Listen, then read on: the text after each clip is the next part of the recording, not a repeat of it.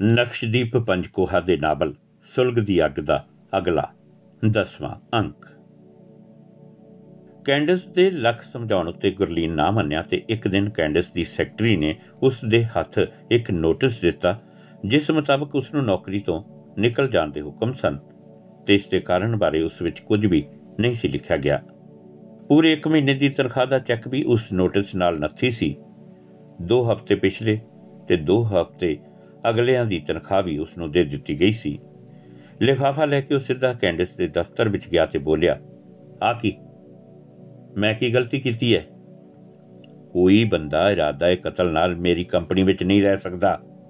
ਉਹ ਭਾਵੇਂ ਮੈਂ ਹੋਵਾਂ, ਜਿੱਥੇ ਵੀ ਹੁਣ ਤੂੰ ਨਵੀਂ ਥਾਂ ਉੱਤੇ ਜਾਵੇਂ, ਉੱਥੇ ਆਪਣੇ ਸਰਾਦੇ ਕਤਲ ਬਾਰੇ ਜੇ ਨਾ ਕਿਸੇ ਨੂੰ ਦੱਸੇ ਤਾਂ ਚੰਗਾ ਰਹੇਗਾ। ਪਰ ਤੂੰ ਤਾਂ ਮੇਰੀ ਦੋਸਤ ਸੀ। ਗੁਰਲੀਨ ਨੇ ਨਾਰਾਜ਼ਗੀ ਤੇ ਹੈਰਾਨੀ ਭਰੇ ਲਹਿਜੇ ਵਿੱਚ ਕਿਹਾ, ਤੇਰੇ ਇਰਾਦੇ ਕਤਲ ਨਾਲ ਉਹ ਵੀ ਗਈ।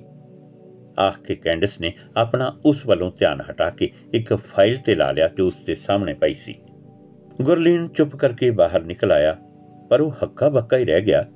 ਇਹ ਜਾਣ ਕੇ ਕਿ ਕਿਵੇਂ ਉਸ ਦੀ ਬੌਸ ਨੇ ਸਾਰੀ ਦੋਸਤੀ ਤੇ ਉਹਦੇ ਚੰਗੇ ਕੰਮ ਨੂੰ ਨਜ਼ਰ ਅੰਦਾਜ਼ ਕਰਦਿਆਂ ਉਹਨੂੰ ਇੱਕ ਮੱਖੀ ਵਾਂਗ ਪਾਸੇ ਸੁੱਟ ਮਾਰਿਆ ਸੀ। ਉਸਨੇ ਇਹ ਗੱਲ ਆਪਣੀ ਭੈਣ ਹਰਬੀਰ ਨਾਲ ਸਾਂਝੀ ਨਾ ਕੀਤੀ।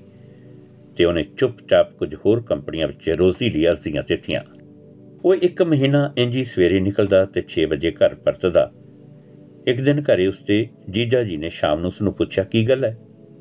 ਤੁਸੀਂ ਨੌਕਰੀ ਕਿਉਂ ਛੱਡ ਦਿੱਤੀ? ਇਹ ਸੁਣ ਕੇ ਗੁਰਲੀਨ ਹੈਰਾਨ ਹੀ ਰਹਿ ਗਿਆ। ਪਰ ਉਹਨੇ ਮੁੜ ਕੇ ਪੁੱਛਿਆ, ਤੁਹਾਨੂੰ ਕਿਹਨੇ ਦੱਸਿਆ ਇਹ?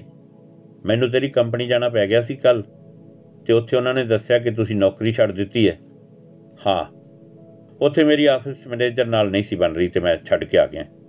ਉਸਨੇ ਝੂਠ ਬੋਲਿਆ ਤੇ ਫਿਰ ਨਵੀਂ ਨੌਕਰੀ ਦੀ ਇੱਕ ਆਸ ਬੱਜੀ ਸੀ ਬਾਰੇ ਦੱਸਣਾ ਸ਼ੁਰੂ ਕਰ ਦਿੱਤਾ।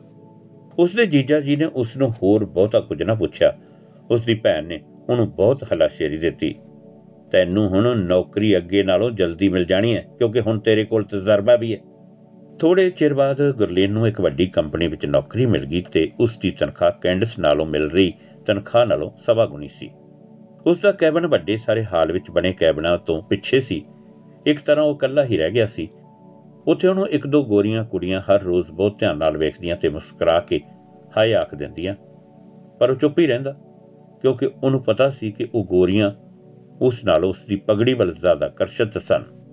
ਉਸ ਨਾਲ ਹੈਲੋ ਤੋਂ ਬਿਨਾਂ ਸਾਰੇ ਉਸ ਨਾਲ ਖੂਬ ਗੱਲਾਂ ਕਰਨ ਦੀ ਕੋਸ਼ਿਸ਼ ਕਰਦੇ ਰਹਿੰਦੇ, ਕਿਉਂਕਿ ਉਹਨਾਂ ਸਾਰਿਆਂ ਦੀ ਤਨਖਾਹ ਵਾਲੇ ਚੈੱਕ ਉਹੀ ਬਣਾਉਂਦਾ ਸੀ।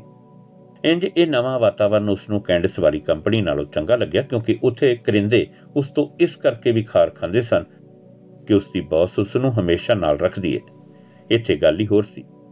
ਕੰਪਨੀ ਦਾ ਮਾਲਕ ਉਸ ਨਾਲ ਸਿਰਫ ਮਤਲਬ ਦੀ ਹੀ ਗੱਲ ਕਰਦਾ ਸੀ। ਉਸ ਨੂੰ ਜੇ ਕੋਈ ਕੰਮ ਹੁੰਦਾ, ਉਹਨੂੰ ਉਹ ਆਪਣੇ ਦਫ਼ਤਰ ਵਿੱਚ ਬੁਲਾਉਂਦਾ ਤੇ ਜੋ ਦੱਸਣਾ ਹੁੰਦਾ, ਆਖ ਕੇ ਰੁਖਸਤ ਕਰ ਦਿੰਦਾ।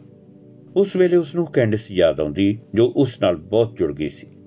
ਕਈ ਵਾਰ ਉਹ ਸੋਚਦਾ ਕਿ ਚੰਗਾ ਹੀ ਹੋਇਆ ਕਿ ਉਹ ਕੈਂਡਸ ਤੋਂ ਦੂਰ ਚਲਾ ਆਇਆ ਸੀ। ਨਹੀਂ ਤਾਂ ਪਤਾ ਨਹੀਂ, ਉਹ ਉਸ ਨਾਲ ਉਲਝ ਜਾਂਦੀ ਤੇ ਉਸ ਦੀ ਸਾਰੀ ਸਕੀਮ ਫੇਲ ਹੋ ਜਾਂਦੀ। ਵਕਤ ਗੁਜ਼ਰਦਾ ਗਿਆ। ਇੰਜ ਉਸ ਕੰਪਨੀ ਵਿੱਚ ਉਸ ਨੂੰ ਕੰਮ ਕਰਦੇ ਇੱਕ ਪੂਰਾ ਸਾਲ ਹੋ ਗਿਆ ਸੀ। ਭਾਵੇਂ ਕੈਂਡਸ ਦੀ ਕੰਪਨੀ ਉਸ ਦੀ ਨਵੀਂ ਕੰਪਨੀ ਨਾਲੋਂ ਬਹੁਤੀ ਦੂਰ ਨਹੀਂ ਸੀ, ਪਰ ਫਿਰ ਵੀ ਉਹਨੇ ਕੈਂਡਸ ਨੂੰ ਕਿਤੇ ਵੀ ਨਾ ਵੇਖਿਆ। ਕਈ ਵਾਰ ਉਹ ਸੋਚਦਾ ਸੀ ਕਿ ਉਹ ਕੈਂਡਸ ਨੂੰ ਉਂਝ ਮਿਲ ਕੇ ਆਵੇ। ਇੰਜ ਇੱਕ ਦਿਨ ਉਹ ਫੈਸਲਾ ਕਰਕੇ 5 ਵਜੇ ਤੋਂ ਬਾਅਦ ਕੈਂਡਸ ਦੀ ਕੰਪਨੀ ਚੋਂ ਮਿਲਣ ਗਿਆ। ਪਰ ਕੈਂਡਸ ਉੱਥੇ ਨਹੀਂ ਸੀ। ਉਹਨੇ ਉਥੋਂ ਦੇ ਗਾਰਡ ਨੂੰ ਪੁੱਛਿਆ, ਜੋ ਉਸ ਨੂੰ ਜਾਣਦਾ ਸੀ।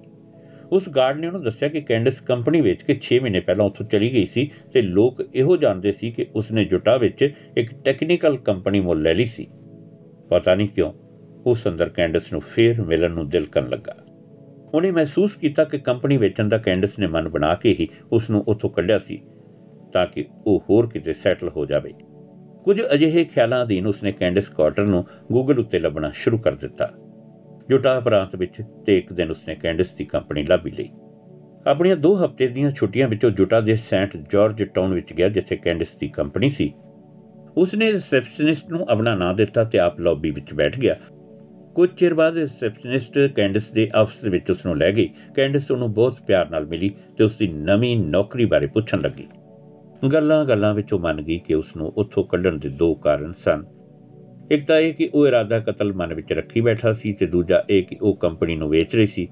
ਉਸ ਬੰਦੇ ਨੂੰ ਜੋ ਉਸ ਦੇ ਡੈਡ ਦੇ ਮੁਕਾਬਲੇ ਵਿੱਚ ਸੀ ਤੇ ਉਸ ਲਈ ਔਖਾ ਸੀ ਕਿ ਉਹ ਉਸ ਨੂੰ ਸਭ ਕੁਝ ਦੱਸਦੀ। ਉਹਨੂੰ ਉਸਨੇ ਯਾਦ ਬਹੁਤ ਕੀਤਾ ਸੀ, ਪਰ ਉਹ ਖੁਸ਼ ਸੀ ਕਿ ਉਹ ਉਸ ਕੋਲੋਂ ਦੂਰ ਚਲੇ ਗਈ ਸੀ। ਨਹੀਂ ਤਾਂ ਉਹ ਉਸ ਵੱਲ ਖਿੱਚੀ ਹੀ ਆ ਰਹੀ ਸੀ। ਉਹਨਾਂ ਦਿਨਾਂ ਵਿੱਚ ਉਹ ਬਹੁਤ ਹੀ ਹੈਰਾਨ ਹੋਇਆ ਇਹ ਗੱਲਾਂ ਸੁਣ ਕੇ। ਫਿਰ ਉਹਨੇ ਕੈਂਡਸ ਨੂੰ ਪੁੱਛਿਆ, ਕੀ ਮੈਂ ਹੁਣ ਨਹੀਂ ਯਾਦ ਆਉਂਦਾ? ਨਹੀਂ, ਕਿਉਂਕਿ ਜੋ ਖਿੱਚ ਤੇਰੇ ਪ੍ਰਤੀ ਮੇਰੇ ਮਨ ਵਿੱਚ ਬਣ ਗਈ ਸੀ, ਉਹਨੂੰ ਮੈਂ ਖਤਮ ਕਰ ਦਿੱਤਾ। ਇਸੇ ਕਰਕੇ ਮੈਂ ਇੱਕ ਕਾਰਲ ਨਾਂ ਦੇ ਬੰਦੇ ਨੂੰ ਡੇਟ ਕਰ ਰਹੀ ਹਾਂ, ਜਿਸ ਦੀ ਇੱਕ ਕੰਪਿਊਟਰ ਬਣਾਉਣ ਦੀ ਕੰਪਨੀ ਹੈ। ਫਿਰ ਬਹੁਤ ਹੀ ਪਿਆਰ ਨਾਲ ਕੈਂਡਸ ਨੇ ਉਹਨੂੰ ਪੁੱਛਿਆ, ਤੈਨੂੰ ਕਿਤੇ ਮੇਰੇ ਨਾਲ ਪਿਆਰ ਤਾਂ ਨਹੀਂ ਹੋ ਗਿਆ? ਜੇ ਹੋ ਗਿਆ ਤਾਂ ਪਛਤਾਏਗਾ ਹੁਣ, ਕਿਉਂਕਿ ਮੇਰਾ ਕਾਰਲ ਨਾਲ ਚੱਕਰ ਜ਼ੋਰਾਂ ਤੇ ਚੱਲ ਰਿਹਾ। ਨਹੀਂ, ਮੈਨੂੰ ਤੇਰੇ ਨਾਲ ਕੁਝ ਲਗਾਓ ਸੀ, ਆਖ ਲਓ। ਪਰ ਪਿਆਰ ਨਹੀਂ, ਕਿਉਂਕਿ ਜਿਸ ਕੁੜੀ ਨੂੰ ਮੈਂ ਪਿਆਰ ਕੀਤਾ ਸੀ, ਉਸ ਤੋਂ ਬਹੁਤ ਦੂਰ ਚਲੇ ਆਇਆ ਹਾਂ ਮੈਂ। ਫਿਰ ਐਡੀ ਦੂਰ ਕਿਉਂ ਮਿਲਣ ਚਲੇ ਆਇਆ ਮੈਨੂੰ? ਮੇਰੇ ਅੰਦਰ ਕੋਈ ਸਵਾਲ ਸਨ, ਜਿਹੜੇ ਮੈਂ ਹੁਣ ਪੁੱਛੇ ਨੇ ਤੈਨੂੰ। ਉਹਨਾਂ ਦਾ ਜਵਾਬ ਲੈਣਾ ਜ਼ਰੂਰੀ ਸੀ, ਕਿਉਂਕਿ ਇੱਕ ਦੋਸਤ ਇਸ ਤਰ੍ਹਾਂ ਕਿਵੇਂ ਦੂਸਰੇ ਦੋਸਤ ਨੂੰ ਨੌਕਰੀ ਤੋਂ ਕੱਢ ਸਕਦੀ? ਮੈਂ ਤਾਂ ਮੰਨ ਲਿਆ ਕਿ ਦੋ ਮੁੱਦੇ ਸਨ, ਜਿਨ੍ਹਾਂ ਵਿੱਚ ਤੇਰੀ ਇੱਕ ਖਿੱਚ ਵੀ ਸੀ। ਇਹ ਤਾਂ ਬਹੁਤ ਵਧੀਆ ਗੱਲ ਹੋਈ ਕਿ ਤੂੰ ਆ ਕੇ ਮਿਲ ਲਿਆ ਮੈਨੂੰ। ਪਰ ਤੂੰ ਹੁਣ ਉਹ ਕਤਲ ਵਾਲੀ ਗੱਲ ਤਾਂ ਨਹੀਂ ਮਨ ਵਿੱਚ ਉਤਾਰੀ ਹੋਈ? ਨਹੀਂ, ਹੁਣ ਨਹੀਂ। ਗੁਰਲੀਨ ਨੇ ਝੂਠ ਬੋਲਿਆ। ਉਹਨਾਂ ਨੇ ਰਲ ਕੇ ਕਾਫੀ ਪੀਤੀ ਤੇ ਕਾਫੀ ਦੇਰ ਗੱਲਾਂ ਮਾਰਦੇ ਰਹੇ। ਕਦੇ ਗੁਰਲੀਨ ਆਪਣੀ ਕੰਪਨੀ ਬਾਰੇ ਉਹਨੂੰ ਦੱਸਦਾ ਤੇ ਕਦੇ ਕੈਂਡਸ ਆਪਣੀ ਕੰਪਨੀ ਬਾਰੇ ਉਹਨੂੰ ਦੱਸਦੀ ਕਿ ਕਿਵੇਂ ਉਹਦੀ ਨਵੀਂ ਕੰਪਨੀ ਵਾਈਨਰੀ ਨਾਲੋਂ ਬਿਹਤਰ ਸੀ। ਫਿਰ ਉਹਨਾਂ ਨੇ ਇੱਕ ਦੂਜੇ ਨਾਲ ਫੋਨ ਸਾਂਝੇ ਕੀਤੇ ਤੇ ਇੱਕ ਦੂਜੇ ਤੋਂ ਵਿਦਾਇਗੀ ਲਈ। ਬਾਕੀ ਅਗਲੇ ਅੰਕ ਵਿੱਚ।